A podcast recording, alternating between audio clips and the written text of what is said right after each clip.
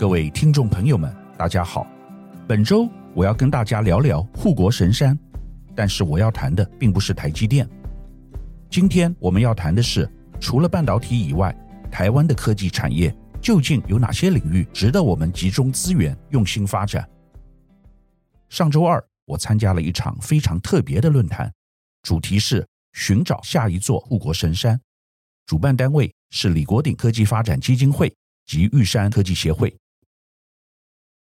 由于全世界地缘政治情势，台积电业绩遭受重击，再加上由于美国政府要求提供很多商业情报，使得台积电申请美国晶片法案的补助并不顺利。这些都是长期经营不利的因素。因为这些挑战，台积电最近处于相对低潮的状态，虽股价表现依然亮丽。事到如今，护国神山因此变得有一点可笑。因为神山很难护国，今天比较重要的是国护神山，也就是台湾政府应积极支持台积电走向国际，并和美国或其他政府协商，争取台积电最大利益。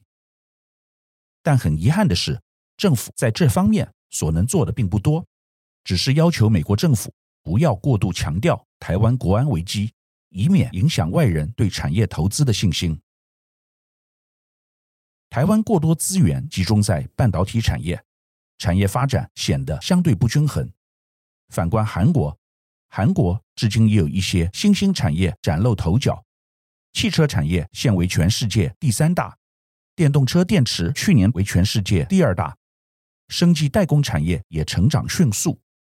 特别值得一提的是，影视文化产业为韩国创造了将近千亿美元产值。最近，美国 Netflix 斥资二十五亿美元投资南韩影视，证明南韩在软实力方面的卓越表现。我们这次论坛中所探讨的新护国神山，主要包括五个领域。第一个领域是电动车，台湾半导体虽然世界第一，但一直没有发展出像样的汽车产业，更遑论电动车。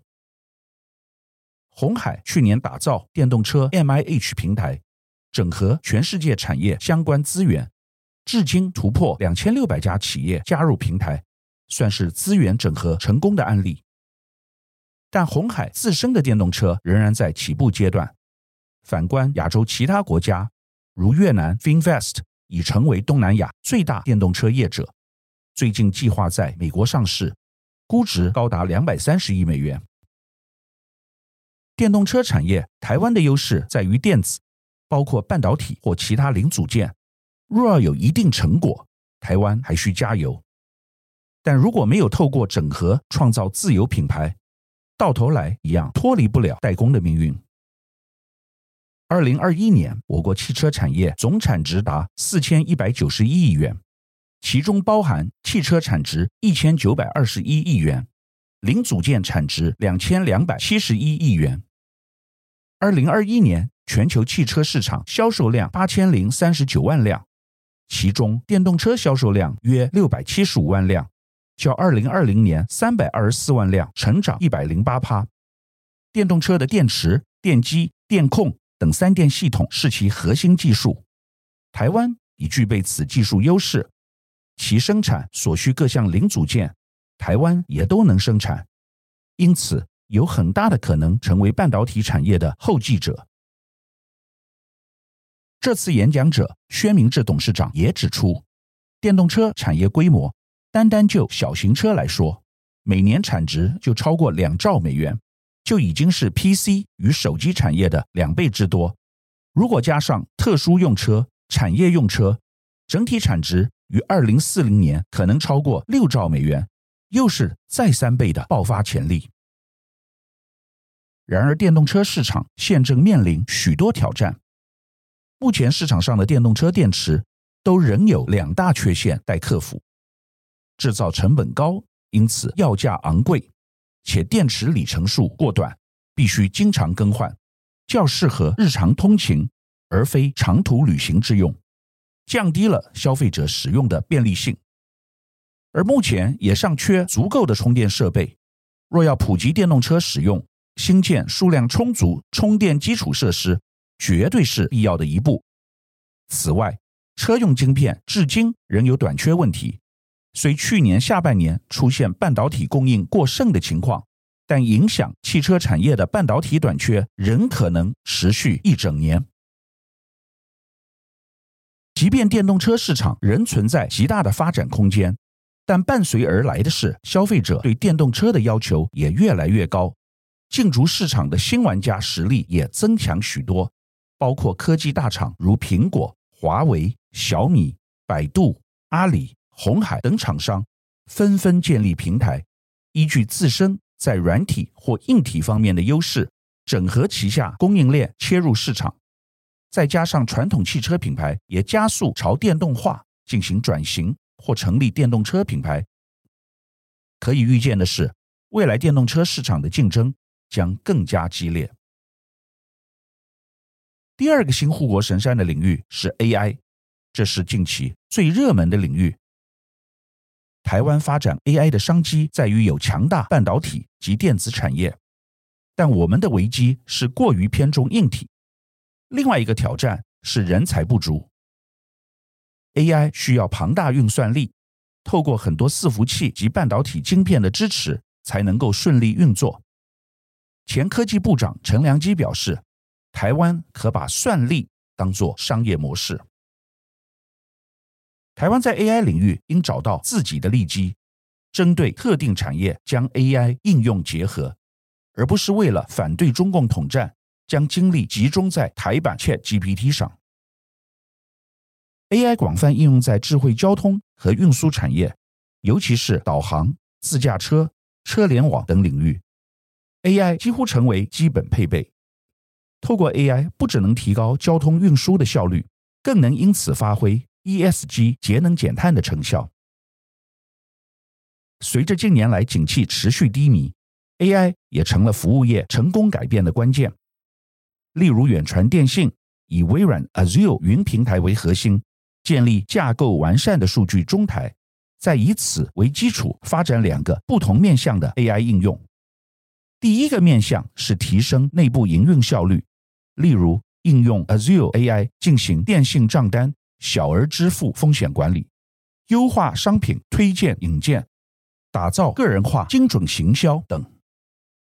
第二个面向是社会公益，运用 Azure AI 解决社会问题。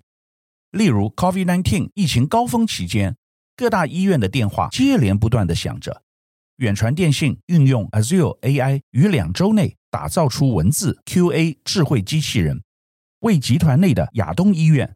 省下六十趴的进线电话，还有在诈骗防堵上应用 Azure AI 分析电信大数据，找出诈骗电话的模式和来源点。台湾的 AI 发展急需产业环境与人才的配套推动，在生成式 AI 广泛应用下，也面临数据正确性与法律等问题，因为不易确认生成数据的正确性。无法预估 AI 生成的结果，训练资料可能含有偏见与公平性问题，尤其 AI 的发展需大运算力设备，故进入障碍颇高。第三个新护国神山的领域是生技产业，在这个领域，前工研院院长李中熙很坦诚地表示，台湾跟国际水平尚有一段距离，规模较小，新药研发进度也稍微落后世界。台湾在这个产业最大的问题是法规限制，另外企业的胆识也不够，不敢在对的时机砸大钱投资。反观韩国三星，几年前斥资投入新药代工，至今三星生技已成为韩国市值前十大的公司。台湾东洋药品董事长林权近日接受玉山科技协会访问时表示。生技产业想要成为带动台湾经济成长的引擎，仍面临不少挑战。尤其政府对台湾生技业管制应与时俱进，适时松绑，方能有助于推动生技产业发展。针对产业发展政策，林权表示需符合比较利益原则。制药产业虽然有研发、生产、制造以及销售，不过很难全部连接起来。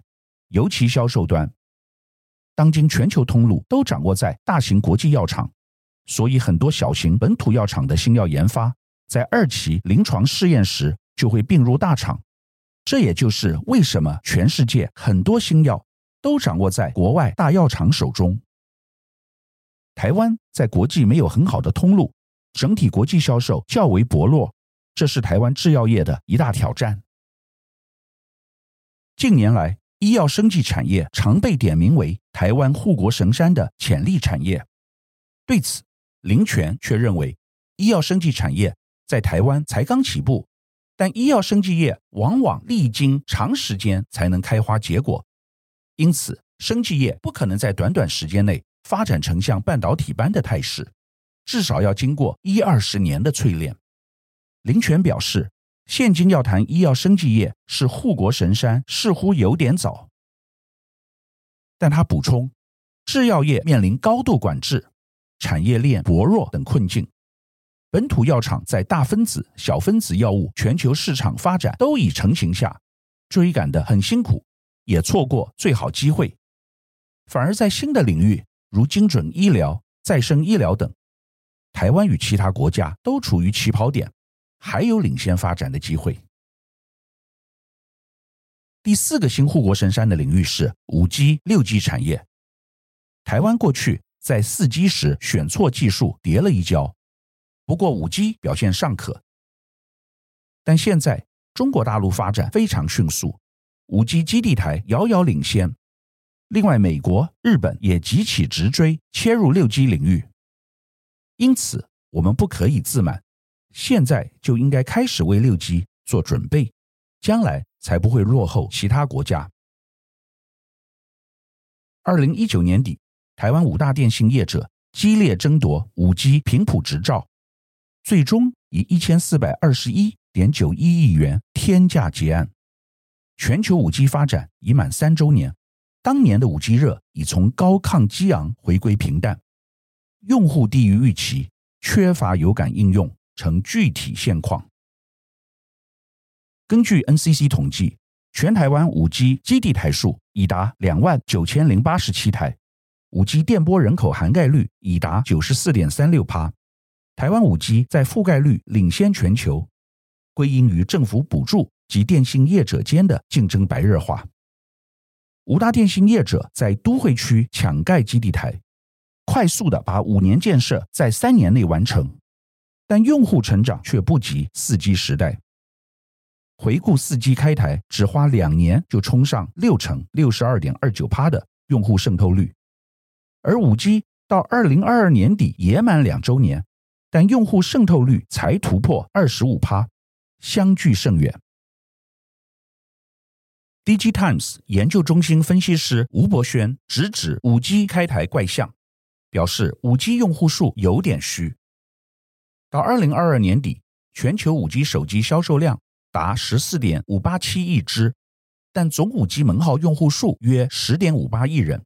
这意味着有很多人拿着五 G 手机，但用的是四 G 服务。前 NCC 委员、现任台湾大学资管系专任教授孙雅丽表示，五 G 跟四 G 任务不同，不可以拿来相比。四 G 是将原来就存在的丰富网络内容。可以行动上网不塞车，但这不算是杀手级应用，属于全新体验。但五 G 的全新体验在哪里？孙雅丽坦言，二零一四年设计之初，并没有办法想象未来十年应用的发展。五 G 标准是不断进化的，五 G 技术发展就像是拼图，本来就规划十到十五年的弹性。五 G。对消费市场来说，不是主动动机，必须靠业界共同努力找出全新体验。孙雅丽认为，元宇宙或虚拟世界、车联网将是有潜力的消费应用，但现在光是谈元宇宙，设备、通讯基础建设、内容三方面都还没准备好，这也呼应孙雅丽所说的需要时间。一位台湾。O-RAN 国家队高阶主管表示，5G 一定会成功，但是是渐进式，很慢。5G 当然要做，但不要马上大量投入，把钱烧光。随着台湾企业 5G 专网频段预计今年六月底开放申请，产业势必再掀话题。但相关产业业者正亦步亦趋，谨慎地前进，以确保能在技术应用真正成熟前做好一切准备。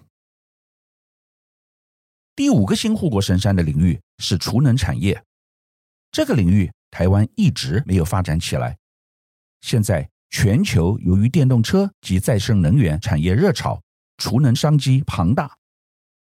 在电动车电池方面，今年第一季全球新登记电动汽车的电池装车总量，较去年同期增加三十八点六趴。中国大陆宁德时代和比亚迪已领先世界，市占率名列第一、第二。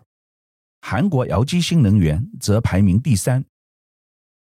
台塑集团近期跨入储能产业，但台湾不能和国外业者硬拼，只能走利基技术路线。行政院去年底宣布，二零五零净零碳排路径总预算九千亿元，其中二十趴用于强化智慧电网和储能系统，商机高达一千八百亿元，引来台泥、宏基、大同、台达电等参战，就连石化龙头台塑也盖起电池新工厂，毫不迟疑手软。在近零碳排趋势下，电动车、绿能和微电网稳定。皆需储能系统支援，随电动车市场渗透率提高，更提高家用充电及储能需求。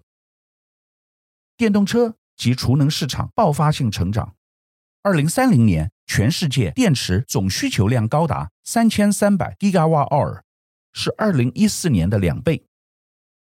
再生能源顾问公司 ESS InfoLink 则预估，台湾储能市场自二零二三年起。将显著增长，二零三零年累计规模将达二十 ggawa 二经济规模上看两千亿元。总的来说，储能电池概分为两大应用：一是电动巴士、商用车、船等电动运具；另一大类是商用及家用的储能及不断电系统等。台塑新智能董事长王瑞瑜。在四月十二日，台塑尖端能源电池芯与模组厂动土当天，描绘出一个清晰的使用情境：在离峰用电、电单位成本较低时，用户可以把电存起来，在尖峰时放电，这样家用成本能降低，也有助于电网平衡。电力提供中断时，为住宅提供供电，或搭配太阳能板或城市用电使用。帮助清洁能源进行充放电。为了稳定与调节电网，储能系统需求与日俱增，各国政府已定定出对于再生能源的目标建置量。